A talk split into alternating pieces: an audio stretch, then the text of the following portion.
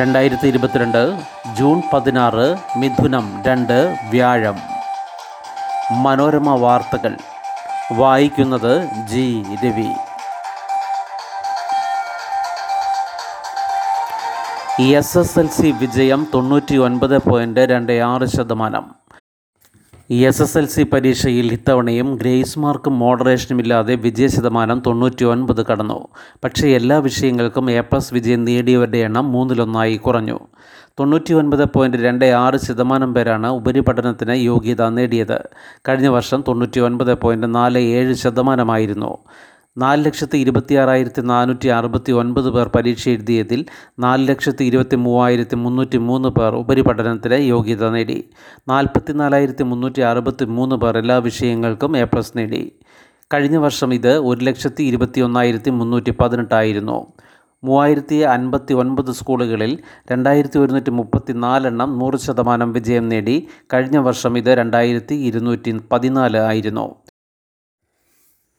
യുദ്ധക്കളമായി കോൺഗ്രസ് ദേശീയ ആസ്ഥാനം അതിര് കടന്ന പോലീസ് പ്രവർത്തകരെ കസ്റ്റഡിയിലെടുത്തത് വളപ്പിനുള്ളിൽ കയറി തടയാൻ ഗേറ്റിൽ കുത്തിയിരുന്ന മുഖ്യമന്ത്രി ബാഗേലും നേതാക്കളും.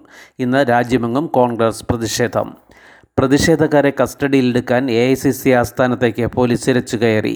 തുടർച്ചയായ മൂന്നാം ദിവസവും എൻഫോഴ്സ്മെന്റ് ഡയറക്ടറേറ്റ് രാഹുൽ ഗാന്ധിയെ ചോദ്യം ചെയ്യുന്നതിനെതിരെ എ ഐ സി സി ഓഫീസിൽ സംഘടിച്ചെത്തിയവർക്ക് നേരെയാണ് പോലീസിന്റെയും ദ്രുതകർമ്മസേനയുടെയും അതിരുവിട്ട നടപടി. രാഹുലിനെ അറസ്റ്റ് ചെയ്യും എന്ന അഭ്യൂഹങ്ങൾക്കിടെയാണ് ഇന്നുവരെ കാണാത്ത രീതിയിലുള്ള പോലീസ് നടപടിക്ക് കോൺഗ്രസിന്റെ ദേശീയ ആസ്ഥാനം വേദിയായത്. പ്രവർത്തകരെ ബലമായി കസ്റ്റഡിയിലെടുക്കാനുള്ള ശ്രമം കോൺഗ്രസ് പ്രതിരോധിച്ചതോടെ എ ഐ സി സി ആസ്ഥാനവും പരിസരവും യുദ്ധക്കളമായി. ഛത്തീസ്ഗഡ് മുഖ്യമന്ത്രി Bhupesh ബാഗലും A I C C general secretary K C വേണുഗോപാലും ഉൾപ്പെടെയുള്ള ദേശീയ നേതാക്കൾ തെരുവിൽ പോലീസുമായി ഏറ്റുമുട്ടി. പാർട്ടി ആസ്ഥാനത്തേക്ക് പോലീസ് കയറാതിരിക്കാൻ ബാഗൽ ഉൾപ്പെടെയുള്ളവർ ഗേറ്റിന് മുന്നിൽ കുത്തിയിരുന്ന് തടസ്സം സൃഷ്ടിച്ചു.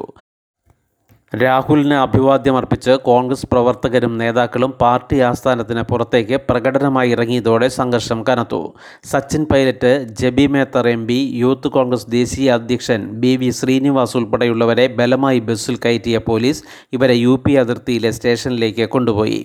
എ ഐ സി സി ആസ്ഥാനത്തേക്കുള്ള വഴികളെല്ലാം ബാരിക്കേഡ് നിരത്തി പോലീസ് തടഞ്ഞിരുന്നു. പാർട്ടി ആസ്ഥാനത്തിന് മുന്നിലെ ബാരിക്കേഡുകൾ പ്രവർത്തകർ തള്ളി വീഴ്ത്തിയതിന് പിന്നാലെയാണ് പോലീസും ദ്രുതകർമ്മസേനയും അകത്തേക്ക് ഇരച്ചു കയറിയത്. ഗേറ്റ് കടന്ന് ഉള്ളിലേക്ക് കയറിയ സേനാംഗങ്ങൾ പ്രവർത്തകരെ പിടിച്ചുകൊണ്ടുപോയി ചരിത്രത്തിലാദ്യമായാണ് പാർട്ടിയുടെ ദേശീയ ആസ്ഥാനത്തേക്ക് പോലീസ് അതിക്രമിച്ച് കയറുന്നതെന്ന് കോൺഗ്രസ് ആരോപിച്ചു. എന്നാൽ പാർട്ടി ആസ്ഥാനത്തിനകത്ത് കയറിയിട്ടില്ലെന്നാണ് പോലീസ് നിലപാട്. പോലീസ് നടപടിക്കെതിരെ ഇന്ന് രാജ്യവ്യാപക പ്രക്ഷോഭം നടത്താൻ കോൺഗ്രസ് തീരുമാനിച്ചു. സംസ്ഥാന രാജ്ഭവനുകൾ രാവിലെ പതിനൊന്നിന് ഉപരോധിക്കും. അഗ്നിപഥ റിക്രൂട്ട്മെന്റ് മൂന്ന് മാസത്തിനുള്ളിൽ. സേവനം പൂർത്തിയാക്കുന്നവർക്ക് കേന്ദ്ര പോലീസ് സേനകളിലും അസം റൈഫിൾസിലും മുൻഗണന. സേനകളിൽ നാല് വർഷത്തെ സേവനത്തിനായുള്ള അഗ്നിപഥ് റിക്രൂട്ട്മെന്റ് മൂന്ന് മാസത്തിനുള്ളിൽ കേരളത്തിൽ നടക്കും. സൈനിക റിക്രൂട്ട്മെന്റുകൾക്കായി ഇനി പ്രത്യേക റാലി നടത്തില്ലെന്നും അഗ്നിപഥിൽ മികവ് തെളിയിക്കുന്ന ഇരുപത്തിയഞ്ച് ശതമാനം അഗ്നിവീർ സൈനികരെയാകും സൈന്യത്തിലേക്ക് തിരഞ്ഞെടുക്കുകയെന്നും വ്യോമസേന എയർ മാർഷൽ സാജു ബാലകൃഷ്ണൻ പറഞ്ഞു. കേരളത്തിൽ നിന്ന് ആദ്യഘട്ടത്തിൽ ഒരു ലക്ഷം പേർ അഗ്നിപഥ് പദ്ധതിയിലൂടെ റിക്രൂട്ട്മെന്റ് പരീക്ഷയിൽ പങ്കെടുക്കുമെന്നാണ് പ്രതീക്ഷിക്കുന്നത്. മൂവായിരം അഗ്നിവീർ കേഡറ്റുകളെയാണ് നാവികസേന ആദ്യഘട്ടത്തിൽ തിരഞ്ഞെടുക്കുകയെന്ന് ദക്ഷിണ നാവിക കമാൻഡ് മേധാവി vice admiral M A Hambiholi പറഞ്ഞു. ഇവരുടെ പരിശീലനം ഐ എൻ എസ് ചിൽക്കയിൽ രണ്ടായിരത്തി ഇരുപത്തി മൂന്ന് ജനുവരി ഇരുപത്തി മൂന്നിന് ആരംഭിക്കും. നാൽപ്പതിനായിരത്തിലേറെ പേരെ കരസേനയിലേക്കും മൂവായിരത്തി അഞ്ഞൂറ് പേരെ വ്യോമസേനയിലേക്കും ആദ്യഘട്ടത്തിൽ തിരഞ്ഞെടുക്കും.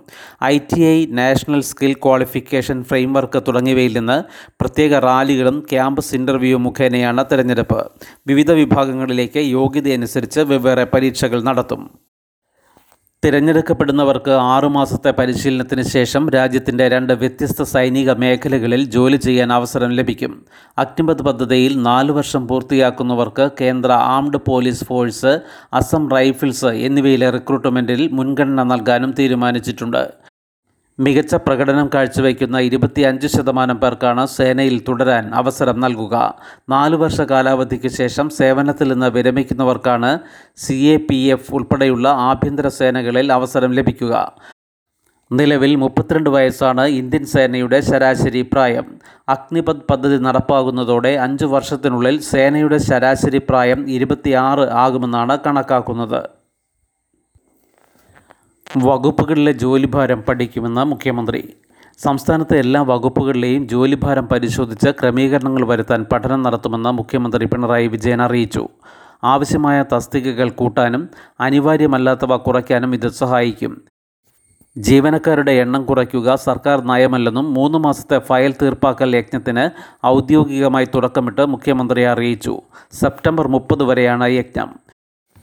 പൊതുഭരണ വകുപ്പ് പഠനം നടത്തി സെക്രട്ടേറിയറ്റിൽ ജോലി ക്രമീകരണ നടപടിയെടുത്തെന്ന് മുഖ്യമന്ത്രി പറഞ്ഞു. ധന നിയമ വകുപ്പുകളിൽ പഠനം നടക്കുന്നു. സർക്കാർ വകുപ്പുകളിൽ കാര്യക്ഷമത നിശ്ചയിക്കുക എളുപ്പമല്ല. എത്ര ഫയൽ തീർപ്പാക്കി എന്നത് മാത്രമാകില്ല കാര്യക്ഷമതയുടെ മാനദണ്ഡം. സങ്കീർണ വിഷയങ്ങളടങ്ങുന്ന ഫയലുകൾ യാന്ത്രികമായ സംശയങ്ങൾ ഉന്നയിച്ച് കീഴ്ത്തട്ടിലേക്കോ മുകൾത്തട്ടിലേക്കോ അയക്കുന്നത് ശരിയല്ല. ജനങ്ങളെ സഹായിക്കാൻ പല സർട്ടിഫിക്കറ്റുകളും ഒഴിവാക്കി നടപടിക്രമങ്ങൾ ലഘൂകരിച്ചതുപോലുള്ള തീരുമാനങ്ങൾ നടപ്പാക്കാതെ നീട്ടിക്കൊണ്ടു പോകുന്നത് ഗുരുതര വീഴ്ചയാണ്. സർക്കാർ സേവനങ്ങൾക്ക് വില നിശ്ചയിക്കുന്നതും അംഗീകരിക്കാനാകില്ല എന്ന് മുഖ്യമന്ത്രി പറഞ്ഞു. പാഠ്യപദ്ധതി പരിഷ്കരിക്കുന്നു പതിനഞ്ച് വർഷത്തിന് ശേഷം. ആശയരൂപീകരണ ശില്പശാല ഇന്ന് തിരുവനന്തപുരത്ത്. സംസ്ഥാനത്ത് പ്രീ പ്രൈമറി മുതൽ ഹയർ സെക്കൻഡറി വരെയുള്ള പാഠ്യപദ്ധതി പരിഷ്കരിക്കുന്നു പതിനഞ്ച് വർഷത്തിനു ശേഷമാണ് പരിഷ്കരണം. ദേശീയ പാഠ്യപദ്ധതി രണ്ടായിരത്തി അഞ്ചിന്റെ ചുവട് പിടിച്ച് രണ്ടായിരത്തി ഏഴിലാണ് സംസ്ഥാനത്ത് ഇതിനു മുൻപ് സമഗ്ര പാഠ്യപദ്ധതി പരിഷ്കരണം നടന്നത്. തുടർന്ന് പതിനഞ്ച് വർഷമായി ഒരേ പുസ്തകങ്ങളാണ് വിദ്യാർത്ഥികൾ പഠിക്കുന്നത്. പ്രീ പ്രൈമറി സ്കൂൾ വിദ്യാഭ്യാസം അധ്യാപക വിദ്യാഭ്യാസം മുതിർന്നവരുടെ വിദ്യാഭ്യാസം തുടങ്ങിയ മേഖലകളിലാണ് സംസ്ഥാന പാഠ്യപദ്ധതി ചട്ടക്കൂട് രൂപീകരിക്കുക. അതിന് സഹായകരമായി ഇരുപത്തിയഞ്ച് ഫോക്കസ് ഏരിയകളിലും പൊസിഷൻ പേപ്പറുകൾ രൂപീകരിക്കും. പരിഷ്കരണത്തിന്റെ അന്തിമഘട്ടത്തിലാണ് പാഠപുസ്തകങ്ങൾ ടീച്ചർ ടെക്സ്റ്റുകൾ തുടങ്ങിയവയുടെ നിർമ്മാണത്തിലേക്ക് പ്രവേശിക്കുക. വിവിധ വിഷയങ്ങളിലായി അഞ്ഞൂറ്റി പാഠപുസ്തകങ്ങളാണ് നിലവിൽ എസ് സി ആർ ടി തയ്യാറാക്കുന്നത്.